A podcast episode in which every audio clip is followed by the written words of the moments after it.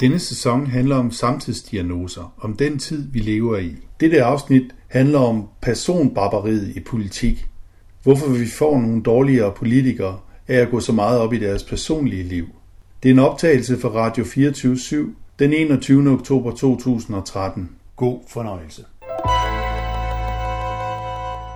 For det var sådan for et par år siden, i 90'erne, at Poul Nyrup Rasmussen, da han trådte til, proklamerede moralismens, eller moralens årti. Dengang forsøgte han at indvarsle en ny æra af politisk ærlighed og retskaffenhed, og det skete jo i kølvandet på Tamilsagen, som havde bragt Paul Slytter til fald. Men med Nyrups eget løftebrud med efterlønnen, var moralens årti hurtigt slut. Og siden da, og måske netop på grund af både Tamilsagen og efterlønsløftebruddet, og man kan sige nu med Lars Lykkes mærkelige sager, har moral og ikke mindst moralisme fyldt mere og mere i dansk politik. Ja, det er gået så vidt, så Venstres første løjtnant Søren Pind ligefrem har døbt Lars Løkke Rasmussen for den moralske statsminister. Det skulle angiveligt være, fordi han havde fortjent at vinde sidste valg. Men efter de sidste par dages eskapader og mærkelige maraton pressemøder, er der nok ikke mange, der vil kalde Lars Løkke for den moralske statsminister længere. Men ikke desto mindre ved den her debat, som man også ser i dagens aviser, om hvor grænsen går mellem, hvad man kan tillade sig som politiker, og som, altså i forhold til at forvalte offentlige midler, hvor den grænse går, vil fylde meget. Og jeg må indrømme, som jeg også indledte med, at jeg har lidt selv svært ved at balancere det imellem øh, jantelov og, og provincialisme.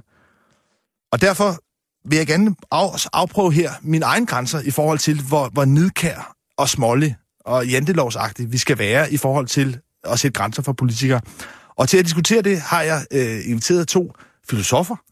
Øh, dels Anders Fogh Jensen, der er Ph.D., og måske mest kendt for øh, bogen Projektmennesket, som handler om tidens tendens til sådan, at søge midlertidige løsninger og, og flygtighed, men som i dag skal tale om moral og politik i kølvandet på Lars Lykkes luksusrejser. Velkommen til, Anders Fogh Jensen. Tak skal du have. Og dels øh, forskningsregion på RUK, Frej Klem Thomsen, der er Ph.D. i praktisk filosofi.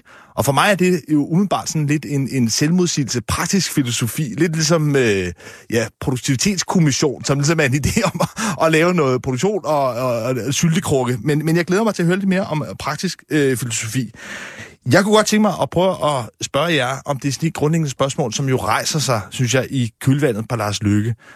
Det er, hvor meget højere moralske krav man som grundlæggende kan stille til politikere. Altså, skal de leve på en mere regelret måde end andre mennesker?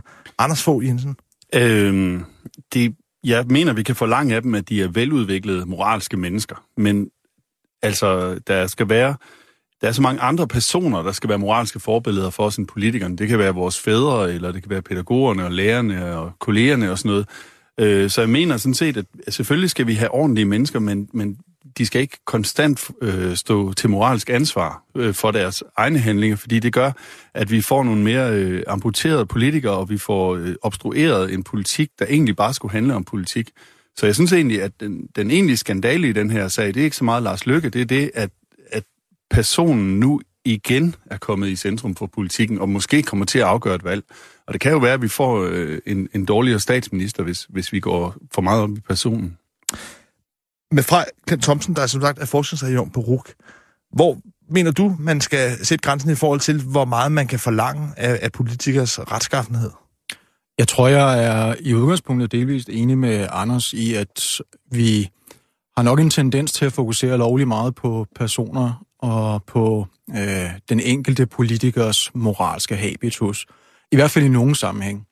Men omvendt så mener jeg også, at der er en række grunde til, at vi kunne være interesseret i politikers moral.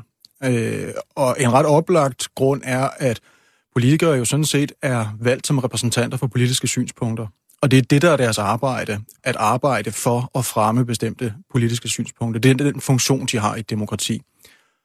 I den udstrækning, at en karakterbrist hos den enkelte politiker ender med at være til skade for vedkommendes evne til at arbejde for et politisk synspunkt, altså så vedkommende ikke kan fungere som en god repræsentant for synspunktet, så er det noget, der bør have vælgernes interesse. Så har vi pludselig en grund til ikke længere at støtte politikeren. Du lytter til det røde felt her på Radio 24 Mit navn er Lars Trier Mogensen, og du er velkommen til at ringe ind på 20 24 7 24 7 og fortælle, hvor du mener, at grænsen skal trækkes i forhold til, hvad vi kan kræve af politikere, og om de skal være mere retskaffende. Altså ring ind på 20 24 7 24 7. Men Anders Fogh Jensen, jeg kan ikke lade være med at tænke, at den her sag med, med Lars Løkke, altså i hvert fald for mig, og det er givet af, at det ligesom er bistandsmidler. Altså jeg har ikke, egentlig ikke noget problem med, at man, man ligesom kan vælte rundt og, og, og, og feste i, i, igennem. Men når man gør, besmykker sig med så fromme hensigter som at ville hjælpe verdens allerfattigste, jamen så er det altså, det, det kender for mig. Så der er ligesom, altså at hyggeleriet opstår, ikke kun når der er en mm, diskrepans mellem tale og handling, men når den tale, man fører, er så from, som den er i det her tilfælde, og den skørlevne, der er, også måske er så øh, udskaret.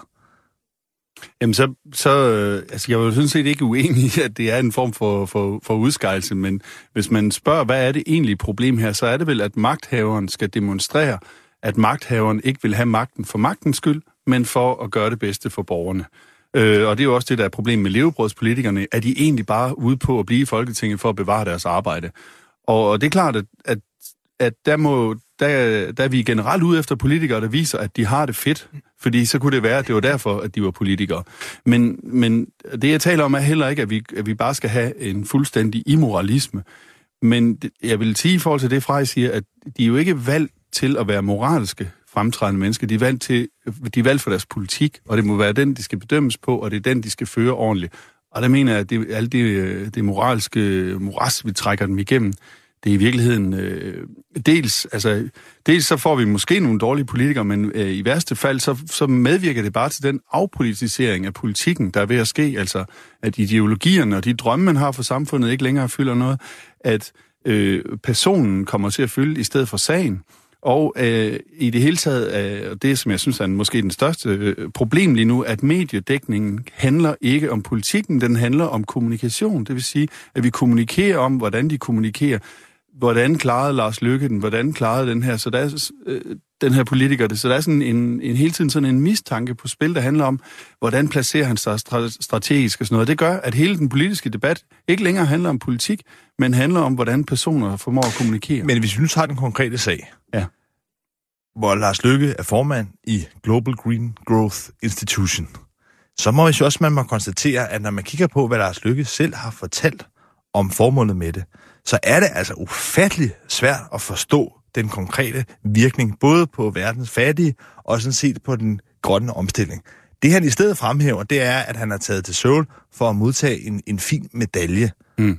Så jeg vil heller ikke benægte, at der ikke finder sådan en eller anden form for modsigelse sted her. Jeg vil måske snarere pointere, at det ikke er så vigtigt, som vi gør det til, øh, om, om, om politikere lever op til nogle meget høje moralske standarder. Altså man kan også sige, at det er så vigtigt, om øh, om Bill Clinton har været i seng med en praktikant, hvis, hvis det, han, det, det handler om, det er, om vi skal bombe et land eller ej. Ikke? Altså, øhm, og selvfølgelig kan jeg godt se her, der, der er der et, et større sammenfald, men jeg vil bare sige, at vi, vi får... Øhm, vi, skal trække, vi skal trække mediedækningen og politikken tilbage til politikken, altså, så, så vi skal styre lidt den anden vej nu, synes jeg. Hvorfor får vi dårligere øh, politikere af den her debat? Fordi man kan sige, det at teste politikers, også mm. moralske mm. habitus, er vel et tegn også og, på, hvad det er for en karakter, de har, hvad det er også er for et, et, et projekt, de har. Ja, og man kan sige, at, at, øh, at det, som vi gerne vil have, det er en god styrmand. En, der kan styre det her land ordentligt videre. Og hvis han er dyr i drift, hvis han koster en million eller to mere om året i drift, så er det jo peanuts i forhold til statens budget. Så jeg mener, Øh, også at noget andet er så også, at skal vi ikke kunne se op til statsmænd? Skal de virkelig sidde nede på de, de almindelige øh, rækker som os andre? Jeg mener, jeg mener at, vi, at vi, må, vi må have politikeren øh, tilbage som en, vi kan se op til os. Med Frederik Thomsen, forskningsadjunkt på, på RUK.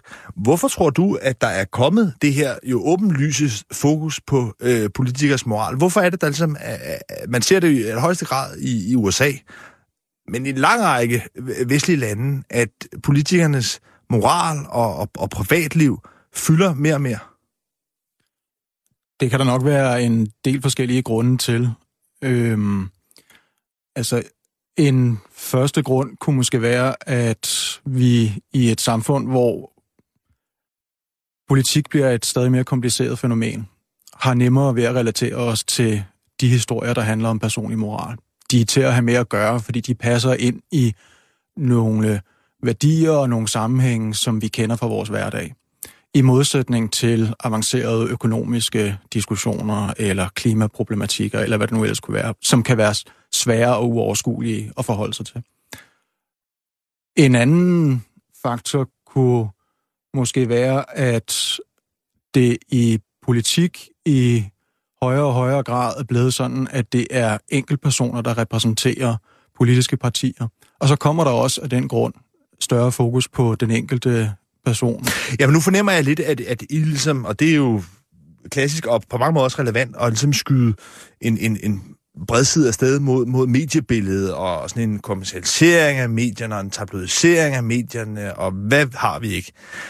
Men kernen for mig at se er, at politikernes ideologiske indignation og drivkraft er fuset ud. Og så er det klart, at hvis man, har, i, som vi har i Danmark, med Helle thorning Schmidt på den ene side og Lars Løkke på den anden side, har to politikere, som grundlæggende er ret enige om både mål og midler, jamen så bliver det en forskel, de selv bliver nødt til at tegne op, og den forskel, som medierne og vælgerne og andre må tegne ind, jamen den kan vel næsten kun blive personlig. Jeg, jeg synes, det lyder som en, egentlig som en meget god øh, betragtning der. Jeg synes egentlig, ordet indignation er det vigtige her, fordi du siger, at den ideologiske indignation er forsvundet, men det er den også hos befolkningen. Den indignation, der skulle være over kæmpe uretfærdigheder, både i verden eller i, i Danmark, øh, Øh, den er forsvundet, og så bliver det til sådan en mere se- og høragtig øh, indignation, hvor man kan forholde sig til, øh, som Frederik ganske rigtigt siger, synes jeg, sådan personligt øh, det ene og det andet.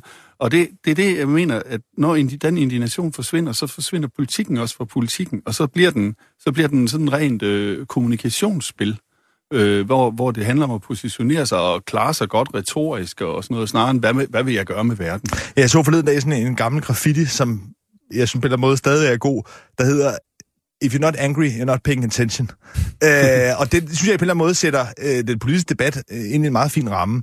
Og det synes jeg jo bare også, den her sag på en eller anden måde udstiller, at man savner jo fuldstændig at mærke den drivkraft, der også skulle være hos Lars Lykke til for eksempel at gå ind i sådan en organisation.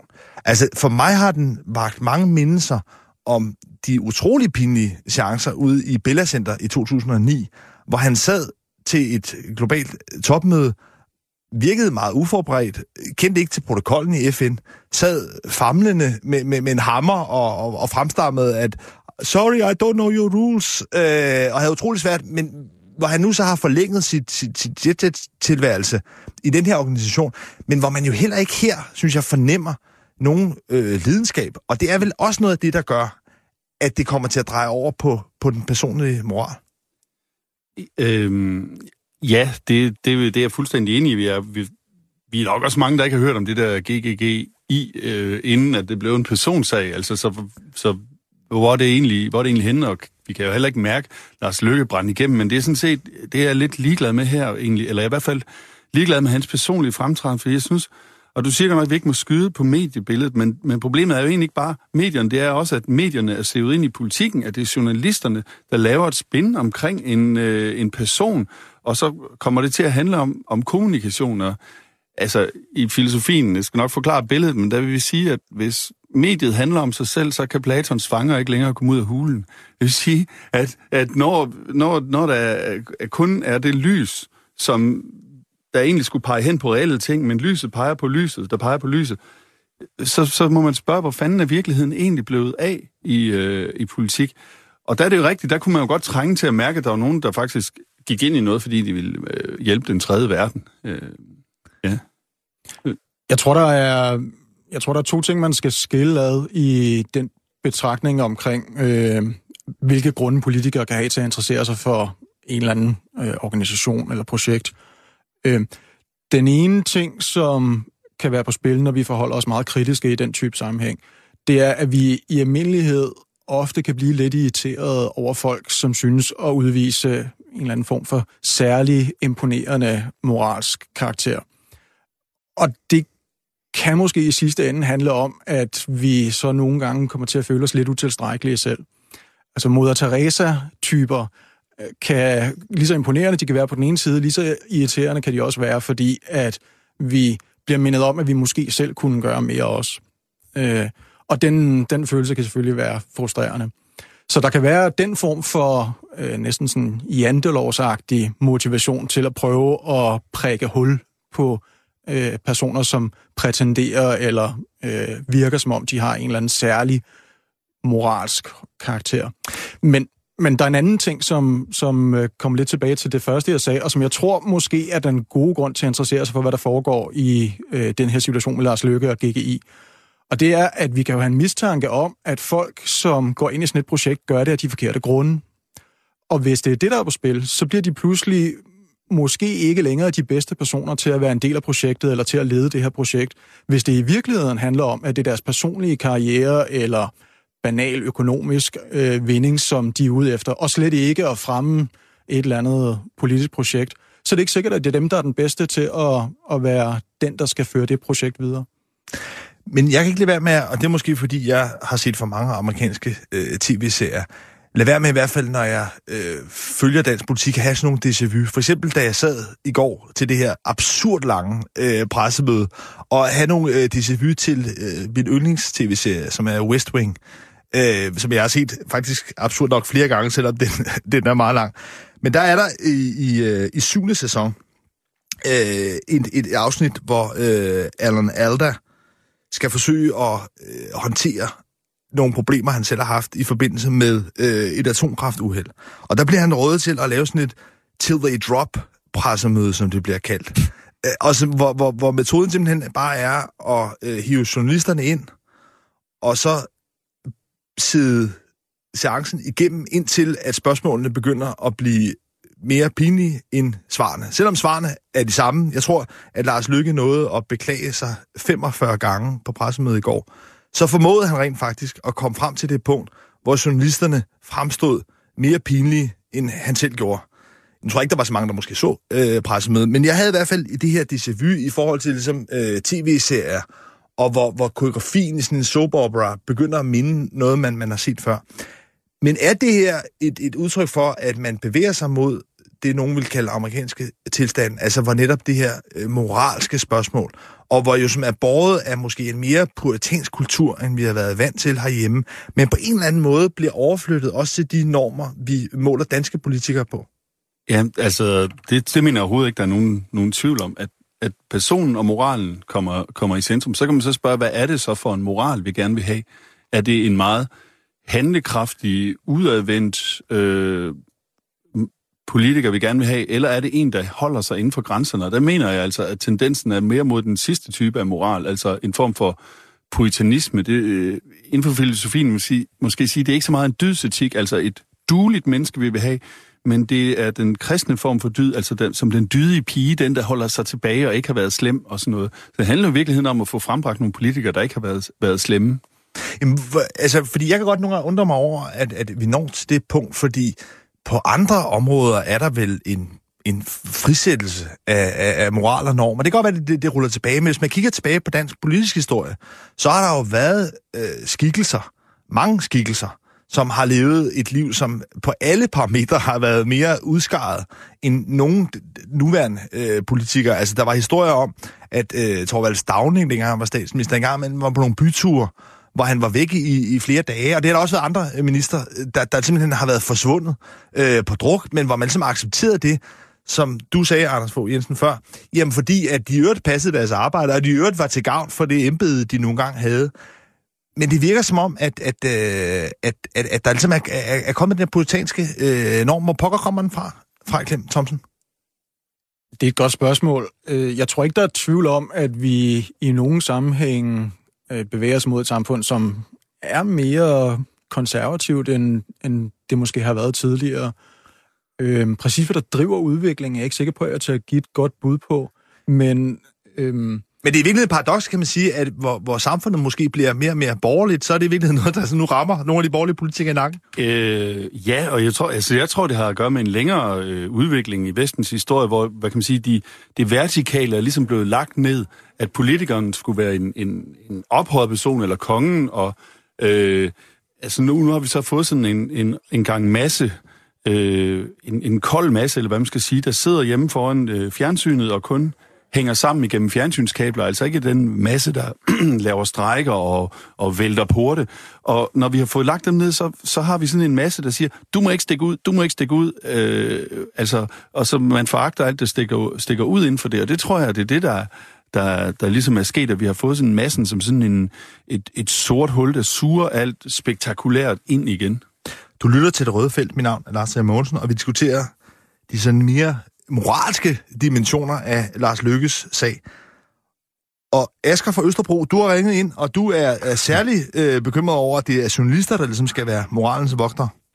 Ja, først tak, Lars, til et interessant program, som jeg altid lytter til med en vis interesse, da vi er altid meget uenige. Men det er jo dejligt, så får man diversiteten frem. Men jeg synes, at det er en meget vigtig ting, at det er journalistanden, der efterhånden skal angive moralen. Øh, du ved udmærket godt, hvordan journalistanden er vurderet i Danmark. Det er lavet på niveau med brugforholdsforhandlere og lignende. Og når man ser et pressemøde som i går, øh, så bliver man ikke pinligt berørt over, at journalisterne kan være så tåbelige. Asger fra Østerbro, øh, tak fordi øh, du ringede ind og gav den opsang til, til, til mig og min, øh, min, min, min, min kollega, fordi det vender jo lidt tilbage til øh, Anders Fogh Jensens øh, indledende pointe også om, at, at, at, at det her måske skriver sig ind i en sådan generel øh, forfladelse øh, af, af mediebilledet. Og er det i virkeligheden altså bare der, hvor vi er henne? Fordi jeg synes, at, at, at mange af de fænomener, vi ser her, er et udtryk for, at, at, at man kan godt kalde det pressede medier, men ligesom bare netop opdyrker øh, det spektakulære. Det kunne lige så godt have handlet om, om Britney Spears øh, trusser eller en anden øh, kendis.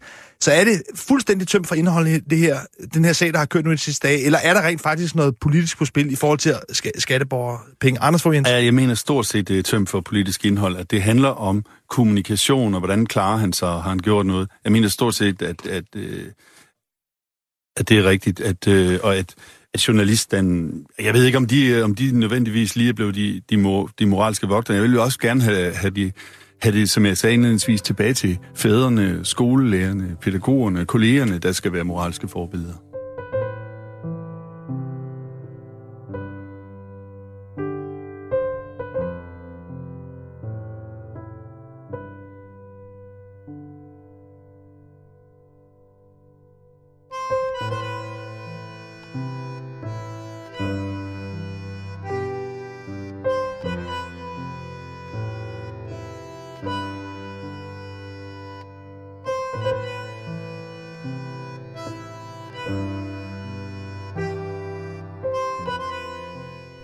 Du har lyttet til Filosofens podcast. Se mere på min hjemmeside filosofen.dk og tag med mig på dannelsesrejse. Se dannelsesrejser.dk. Mit navn er Anders Fogh Jensen. Tak fordi du lyttede med.